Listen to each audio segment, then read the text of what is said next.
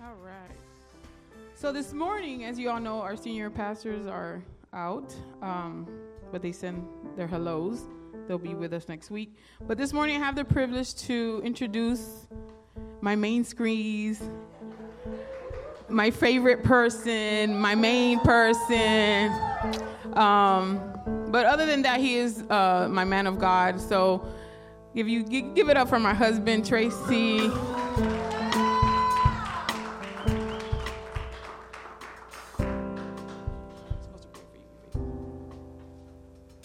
For him, you know.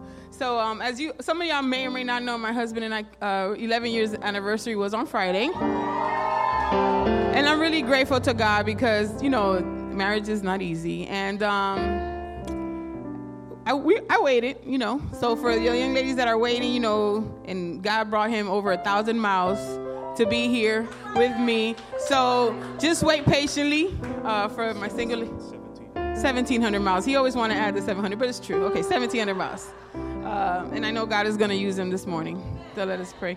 Father God, we thank you and we honor you again, my God. Lord, I pray for my husband Tracy, Father God. Let him let him be a vessel, Father God, that his words uh, may be fall on fertile ground, Father God, and let us be receptive so that we can uh, use it throughout the week, my God. And bless him in such a way. Amen. Amen. Thank you, baby. Amen. Where? Oh, you saw? Oh, you saw that? Yeah, yeah. Here you go. I'll share. See that? And you can't see who's photobombing behind us, and that's Marianne, Pastor Marianne. She's right in the middle photobombing us. Yeah. hey, thank you very much. Ain't my wife? Eh, can you can you? Uh, I just want to give give God the honor for uh, my wife, and she's been such a blessing in in of course in my family, my family's life, and and in our daily walk, and and uh, it's it's interesting because uh, no matter where you are in your relationship, someone always between your partnership needs a hand. And uh, at certain times, I've been the hand, and at certain times, she's she's been the hand, and and uh, and and so I'm just blessed that I've I've had somebody that can that can handle my buffoonery, and uh, and and that's a blessing, you know, that, that we can that, that we can deal with each other enough to where we can where we can really? Uh, that we can deal with each other enough where we can just have a uh, a great time growing, but then also growing in Christ, and that's what's important. That's probably the most important thing right there. Because I can I can tell you right now the success of marriage evolves around your relationship with God. If anybody says anything differently, run away. That's not marriage counseling that you actually really would need. Amen. So um, we're going to get started. and uh, it's interesting how she, because uh, she didn't know what I was to uh, teach on today. Uh, but she talked about, you know, the tithes and offering and things like that. So we're to roll right into that. Amen. So we're to go start off with Exodus 36, uh, verse 1 through 7. And so Bazel, Bazel Oba, please forgive me. and every skilled person to whom the Lord has given skill and ability to know how to carry out all the work of construction, the sanctuary, are to, be, are to do the work just as the Lord has commanded.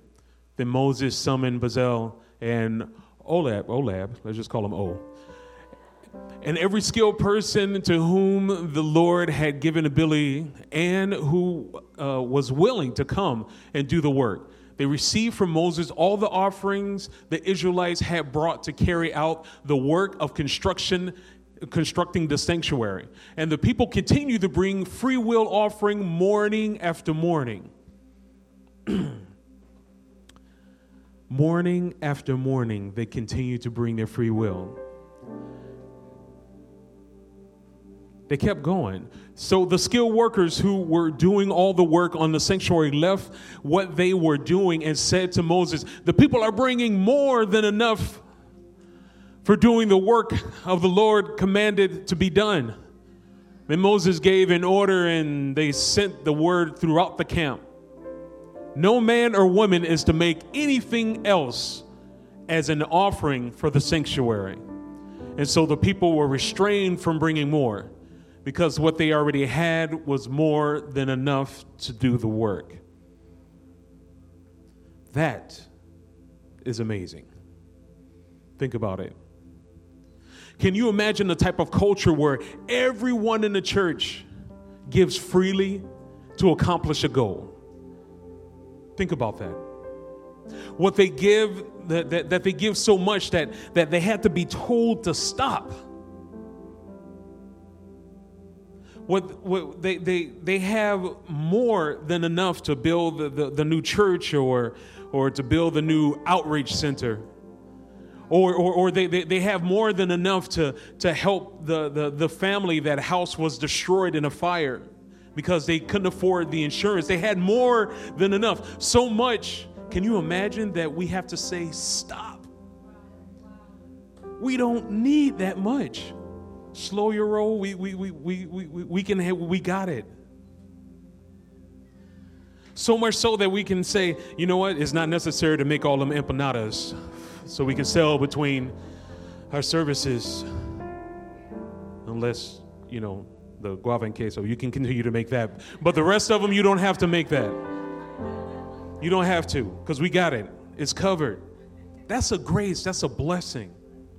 You know what that's called? That's called a giving culture. That's a giving culture. And that's a culture that, that we as a body, as far as today modern church, that, that we need to go back into our roots in because that's a part of the Great Commission. Think about it. Let us pray. Father, we come to you once again to glorify your name and who you are, Lord. Father, it is all about you. It's about your kingdom, it's about your will, it is about your purpose for every soul. So, Father, as we get deep into your word today, Father, let it manifest, Lord. Let it bring a change, Father. And most of all, Lord, let you get the glory. We thank you, Father, in Jesus' name. Amen. So let me ask you this question What kind of culture do you want to represent in your life? I wonder if anybody has ever asked you about that before a lot of times we ask, you know, where do you see yourself in five years, or or where, where do you see yourself, you know, in your marriage, and and and how successful do you think you'll see yourself, you know, uh, when you graduate from college or you get your master's and doctorate and all that kind of stuff. People ask about all those things as far as those particular accomplishments or accolades in life, but yet no one kind of asked a question, or nobody maybe have asked you a question is, is that what kind of culture do you want to build? Culture is not just about race or, you know, whether or not you eat rice or beans or collard greens. That, that, that's not about culture. That's, that, that's environment. But what we're talking about is, is that how are you going to raise your next generation? And what are the beliefs of that next generation? That's how you establish culture from generation to generation to generation. So I ask you this because we talked about faith action so much. Faith and putting our uh, faith into action. You, if you look at the past year messages, there's always going to be something about our faith and then putting that into work. There has to be a reason why God wants to continuously address this issue in our lives. Now, I think I know one of the reasons is is that uh, it's so important as to who we are, as to identify our culture that we're trying to establish, that we hope we are, through our faith and through our actions. And it's also part of who God wants us to become. So and I wonder if the reason we sometimes don't see the manifestations of things that we desire in life is because we don't put into practice the necessary steps to accomplish what God has called us to do. That faith action thing. The Hebrews were taking free will to a whole new level, free will giving to a whole new level. Because you're talking about a group of people that have been tortured, murdered, stripped away from everything as to who they were. And then you're talking about a people who gave everything that they can have for the common good. But yet, what happened to that culture mentality through the generations? Paul talks about this type of giving kingdom culture in the New Testament. It's not just in the Old Testament. His letter to the Corinthians, 2 Corinthians 9, verses 6 to 9 reads Remember this whoever sows sparingly will also reap sparingly, and whoever sows generously will also reap generously. That's pretty simple. So let me put it this way in terms that sometimes even I can understand it because when you get into the Bible, you get into the thous and ars and everything, and then you got to look at the suffix, and then you got the Greek language, Hebrew definition. But let me put it out this way that's something that we can all understand. If I only sow my time and offering into the house when it's convenient and comfortable to me, I will only have a convenient reaping. That's it. My reaping would only be as a convenient as I was convenient to God's kingdom. And for me, I learned that the hard way. Be honest with you. What did they say? That's my tea, or that's the truth, or, or keeping it real. Is it? You hit, sometimes you, you you learn the hard way. So I just want to I just want to teach and share you what I've learned. So some, some sometimes we we we don't have to have anybody else go through some of the things that we've had to go through the hard way. So, because of all of that, and, and because I had to learn the hard way, that right there established a culture change in my house, in my family. For me, my wife, they've always had that. But for me, that was a culture change. Verse 7 Each of you should give what you have decided in your heart to give, not reluctantly or under compulsion, compilation, right? For God loves a cheerful giver. Verse 9 As it is written, they have freely scattered their gifts to the poor, their righteousness endures forever. See, Paul is saying that God will provide all that you need so you can be an impact not only in your family's life, but also in the kingdom. So today we're going to talk about two, two um, uh, kind of two areas of a culture or of a giving on each is going to be on one extreme level uh, to the other. And there's two type of cultures and the first one we're going to talk about is extravagant giving. Extravagant giving. Ask your neighbor are you an extravagant giver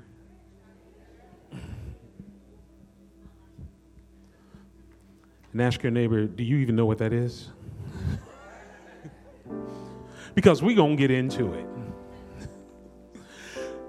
This type of, uh, of giving goes far beyond than what somebody expects from someone, right? Because you're saying it's extravagant. It's like, it's like, man, that's good. You walk outside and, you know, Oprah's right in front of you. Here's your new car. Here's your new house. That's what we think of extravagant giving, right?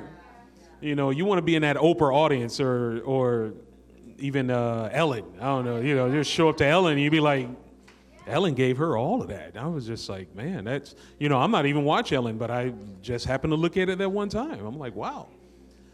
You know, but uh, uh, we we that's what our mindset is on extravagant giving, right? And and and that's that that that's kind of what the world uh, thinks. And one of the and, and, sometimes the word extravagant has a negative uh, uh, condensation to it when you look at it in a dictionary. But there's one little sliver of positiveness when you talk about extravagant giving. And it says one definition of extravagant is going beyond what is deserved or justifiable, aka grace grace. Because sometimes somebody comes into our life and gives us something that we absolutely have no deservance of. Sounds like God. But we have to understand that we are called to be extravagant givers also. So let's look at an example. And we're gonna we're gonna break this down. So you mind if I teach for? Okay. All right, Second Kings 4, 8 through 17. One day Elisha, Elisha there's two Elijahs. There's Elijah and Elisha. This is the younger one. He he superseded Elijah because God took Elijah. Right? This was his apprentice. Okay? And he got double portion. Pastor Will preached about that several weeks ago about his double portion uh, from so he ended up doing twice the amount of miracles and twice the amount of work um, um, that uh, elijah had done. So in other words this man had it going on. Okay? So one day elisha went to shunem and a well-to-do woman was there who urged him to stay for a meal so whenever he came by he stopped there to eat Sounds good. We all want to eat. She said to her husband, I know that this man who often comes our way is a holy man of God. Let's make a small room on the roof and put in it a bed and a table and a chair and a lamp for him. Then he can stay there whenever he comes to us.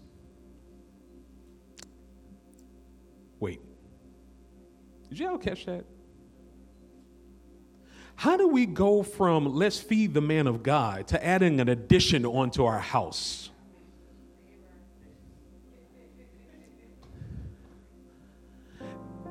They added an addition onto their house for someone that only shows up once in a while. Think about that. Some of y'all won't even put out an air mattress for some families that come into town, let alone build an addition. Right? You tell them there's a Motel 6 or there's an Economy Inn up the street. You're good to go right up there. You're like, I am not. And, and think about this. We know down here in Miami, construction is expensive. Imagine us building an efficiency legally onto somebody's home. And I got legally, we're in Hialeah, uh, so we know yeah. That's going to be that's going to be a good, good, good chunk of change. That's what the Bible expressly says here that she was a woman of means. So for her, whatever the cost was, it didn't matter. So, verse 11, it says, One day when Elisha came, he went up to his room and laid down there. So he's getting comfortable already in this edition. He feels blessed. He said to his servant Gazil, Gazili, okay, call the Shunammite. So he called her, and she stood before him. Elisha said to him, Tell her, you have gone to all this trouble for us. Now, what can be done for you? Can we speak to, to, can we speak on your behalf to the king or the commander of the army? She replied, I have a home amongst my own people what can we do for her? Elisha asked. Gehazi said, She has no son, and her husband is old. Then Elisha said, Call her. So he called her, and she stood in the doorway. Let's stop right there. At this point in her relationship with Elisha, she revealed nothing of her desires. Nothing. She asked for nothing. The only thing that she knew was is that this was a man of God and she had the means to bless him. She had the opportunity to be a blessing. That's the only thing she knew. So she operated on faith, action that says no matter what happens, the only thing I know is, is that this is a representative of God. I'm going to build an addition onto my house to bless this man. So whenever he's in town, he has a place to stay, and I have no problem in feeding him because I know he's doing the work of God. Simple. And she asked for nothing in return. Verse 16. About this time next year, Elisha said, You will hold the son in your arms. No, my Lord, she objected. Please, man of God, don't mislead your servant. Let's do a modern translation of that. Uh, hold on, preacher man. Don't, don't, don't be playing with my emotions because you know my husband is old. And you know that for some reason I can't bear a, a child with my husband in the natural. So, unless you got some miracle up your sleeve, uh, why don't we just leave it right there? But in verse 17 is read, But the woman became pregnant. And the next year, about the same time, she gave birth to a son, just as Elisha had told her.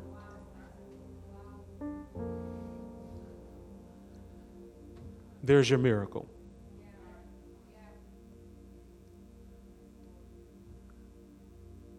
What do we call that? We covered that in the beginning reaping. She planted seeds every time the man of God showed up. And without even saying a word to him, God revealed to him what I'm going to do for her. So, by her extreme giving, not only did she provide for the kingdom, she gave birth to a child that she did not believe she would ever come give birth to. When you're faithful to his kingdom, God can do miracles. God will show out. But the greatest part about it is is that he showed up. Showed up and showed out. Just as in verse 8, as we read, and, and that Paul said, he said, And God is able to bless you abundantly so that all things at all times, having all that you need, will be abound in every good work. That's pretty clear because what Paul is telling us is, is that when you are blessed, you will bless others. You should bless others. What he's saying is, is that God will provide for you more than abundantly so you can also take care of those who need it more abundantly. So the more I become a blessing, the greater I am blessed. But it is the heart in which you provide that blessing is the key. And that's the key because if you give just so you can get, mm, that may not work because that's not the way it is. What you give may not be financial, you may give, you, you, you may bless somebody with time. You may bless somebody with a bowl of soup. There's so many different ways that you can give to the kingdom. And that's what we're talking about here. There's something that's in your life that you have an abundance of, that God has provided you. That question you need to say is ask yourself is, is that where am I going to plant the seed of my abundance? Or even am I planting a seed of my abundance? Because I already know what his promise says. His promise says that if I if I sow sparingly, I reap sparingly, but if I seed the right way with a grateful and cheerful heart, knowing that whatever happens, my God is going to is going to provide for me no matter what. Then I don't have to worry about anything. That's the extreme giving process that we all, I think, because we're blessed to be here in this country, that we should qualify for in some way or fashion. If you know how to sew, sew some clothes for the dance worship team. Because we all know them, them sewing cost fees of a seamstress is pretty expensive. If you know how to paint, pick up a brush. We still need the outside of this church painted. If you're a roofer, definitely need you. I need you over at my house. If you want to be honest about it. Now we're going to move into number two, the opposite end of that extreme faith and obedience giving. Giving when obedience calls you to. In 1 Kings 17, verses 8 through 16, we look at Elijah. This is Elijah, the first one, the one who God called up in the chariot. You guys want? Jah. So Elijah warned the people in northern Israel of a drought because of the actions of their king. He was acting a hot mess, so God had to lay the smack down. Call it like we see it. There is very little water and food in the land because of the drought. And if you take your time sometime today or, or the next week, read 1 Kings 17 from the beginning, you will see that Elijah was going through some things too because he was being tested a little bit because um, uh, uh, God wanted to make sure as to who he was as far as God was. Because Elijah was about to be a great voice in that land. And so Elijah had nothing and he had to rely on God because he was running away because, uh, uh, because uh, the, the, the king and his woman was going after him to kill him. So he's out in the middle of nowhere with no food, no water, and there's a drought in the land. And the ravens fed him. He sat by a brook and drank water and ravens flew in and fed him with bread and meat. For a Jewish person to eat from the mouths of a bird, a raven, which is a scavenger, that's a sacrilege. That's like that's like Muslims eating pork. You just don't do that. But he did it because he needed to know where his source was, that God, he can count on God to provide for him. So God then tells him to move. And in 1 Kings 17, 8 through 16, God is moving Elijah to a new land. Verse 8 Then the word of the Lord came to him.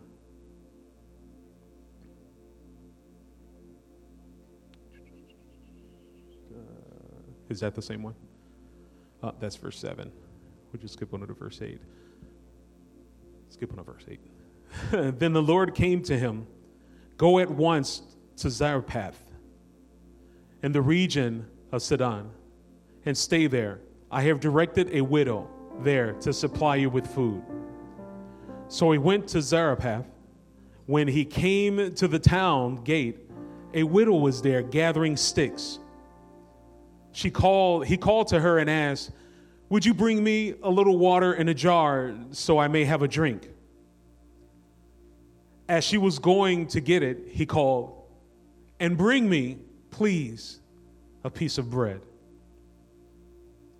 As surely as the Lord your God lives, she replied, I don't have any bread, only a handful of flour in a jar and a little olive oil in a jug.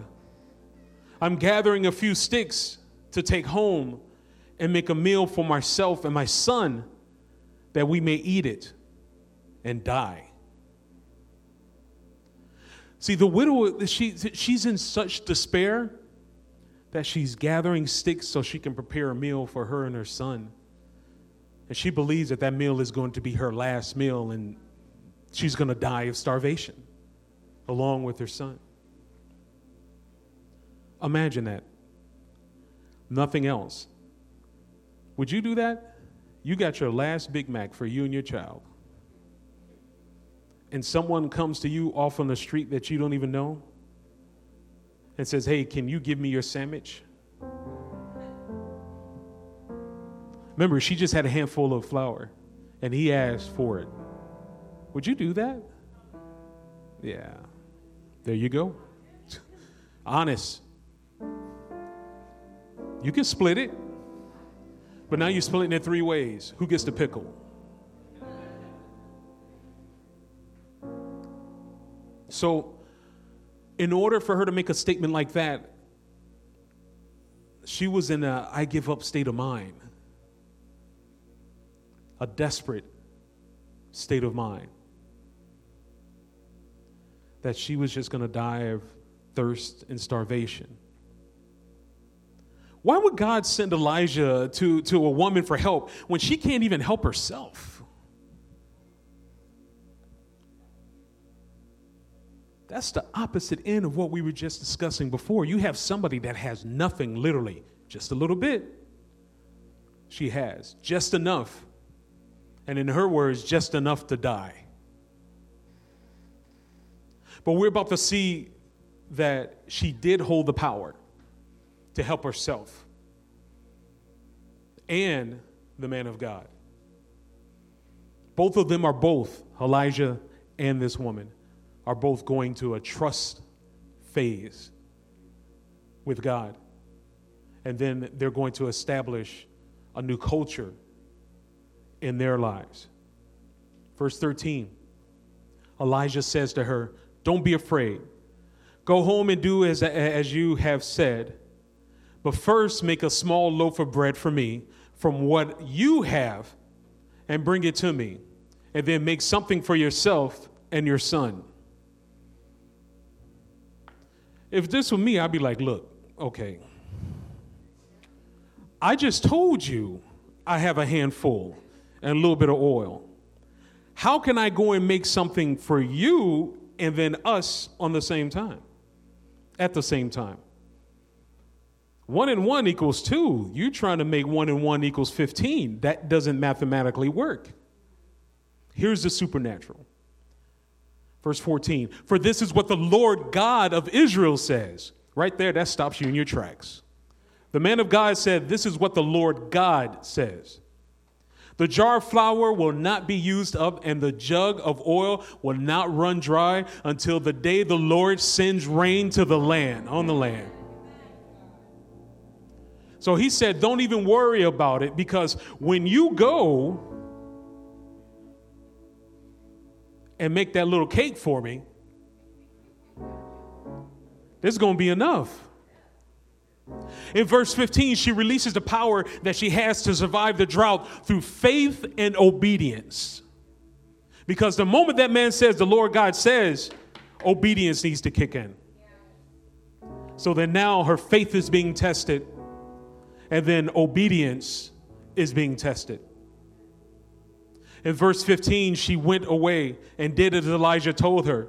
So there was food every day for Elijah and for the woman and her family. For the jar of flour was not used up, and the jug of oil did not run dry, in keeping with the word of the Lord spoken by Elijah.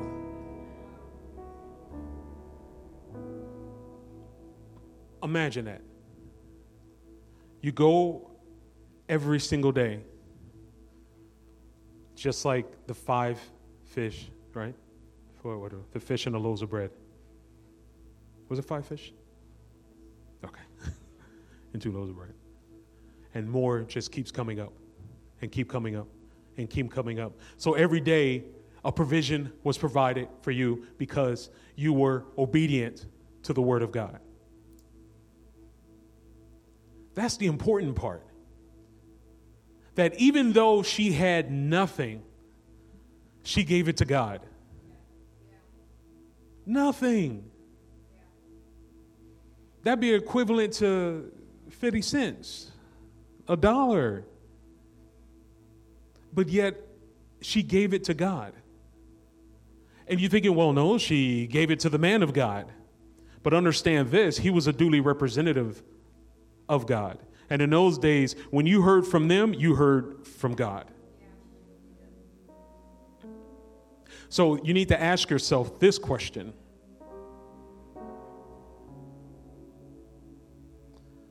What am I doing with my little that God gives me?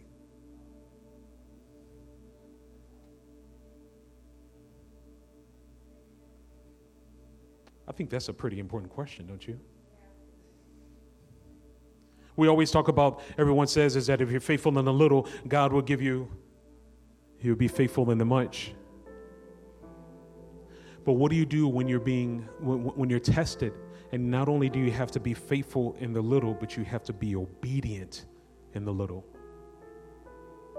Obedient to what God has called you to do.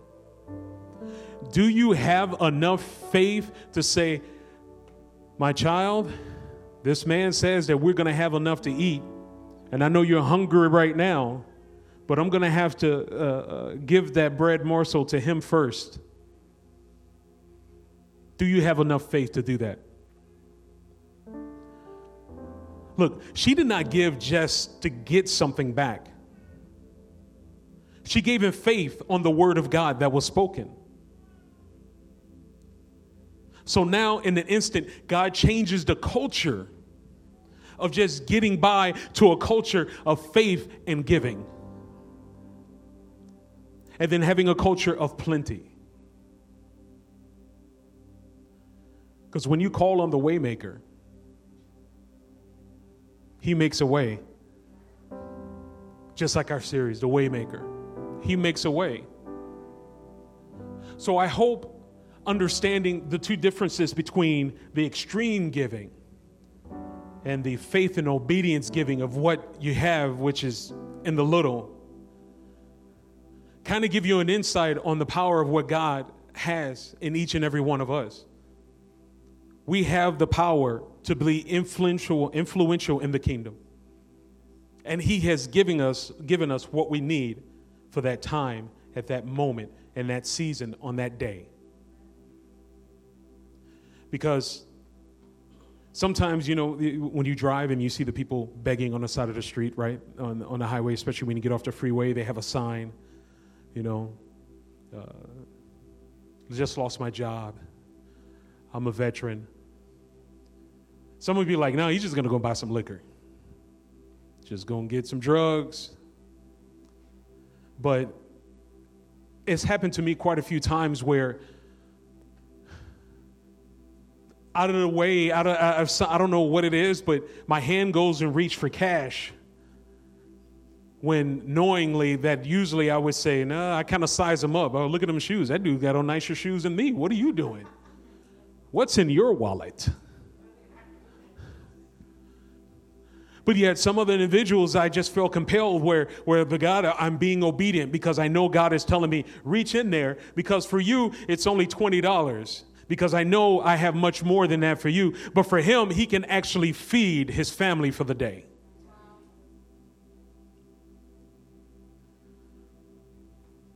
I learned a long time ago that when I give, what that person does with it is between them and Jesus.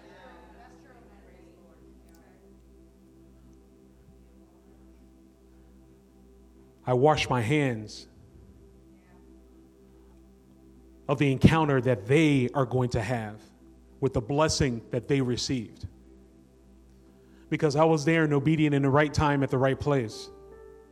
So search your hearts and, and think about can you be obedient in the right time, in the right place? It's time to change the culture of what you can do. It's time to change a culture from you give me to what God help me give you. You get that? Was that a little confusing? No? Okay. Because I, I, I got a little confused when I said it. So help me give what God has given to me to bless, to be a blessing. Let's stand on our feet.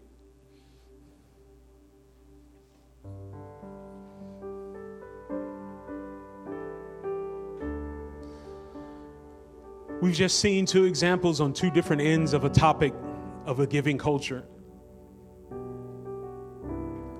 In the beginning of the message, I asked a question What kind of culture do you want to represent in your life? Imagine the impact that this house can have on the kingdom if we change our culture in giving.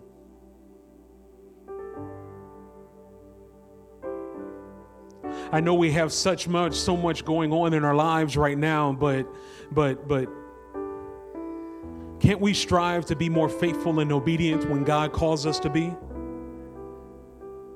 Can we be faithful, obedient, extreme givers of our time and offering? But not only that, of our, of our gifts, the gifts God gave you, your talents, dare I say, your anointing.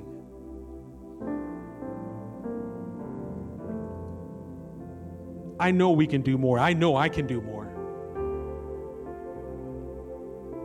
I came to a realization some time ago that I can't outgive God, but I can try. I can strive. I can strive to be the best provider that He has called me to be. With every eyes closed and every head bowed, right now where you're at. Some of you have struggled over the past several months, not just financially, but just wavering in your calling. What can I do? How can I do it? Where's my position in the kingdom? How can I be a part of a greater culture than what I've established? How can I change the culture in my own house, in my own life? How can I be an impact in the culture, in my job, in my school, in my neighborhood? God is letting you know that I've already given you the power to make that change. You've already possessed it, daughter. I gave it to you when you were born, son. That possession you hold is that once you made a commitment to me, you established a faith in me.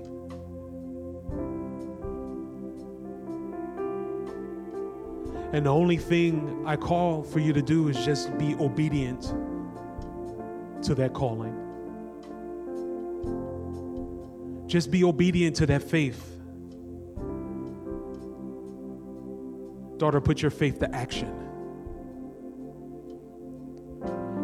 Son, stretch that gift, that talent that I have from you. Stretch it. The more you stretch it, the more I'll give you.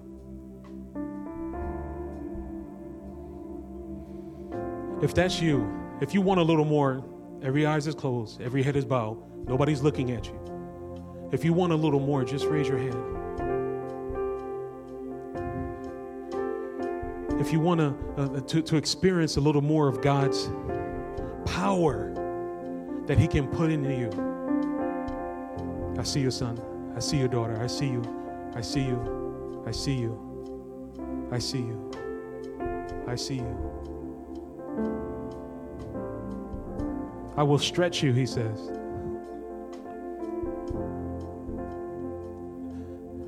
I have given you so much to give to others.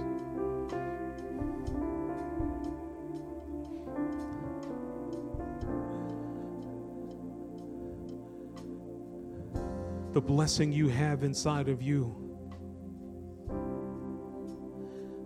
is the life force of a cultural change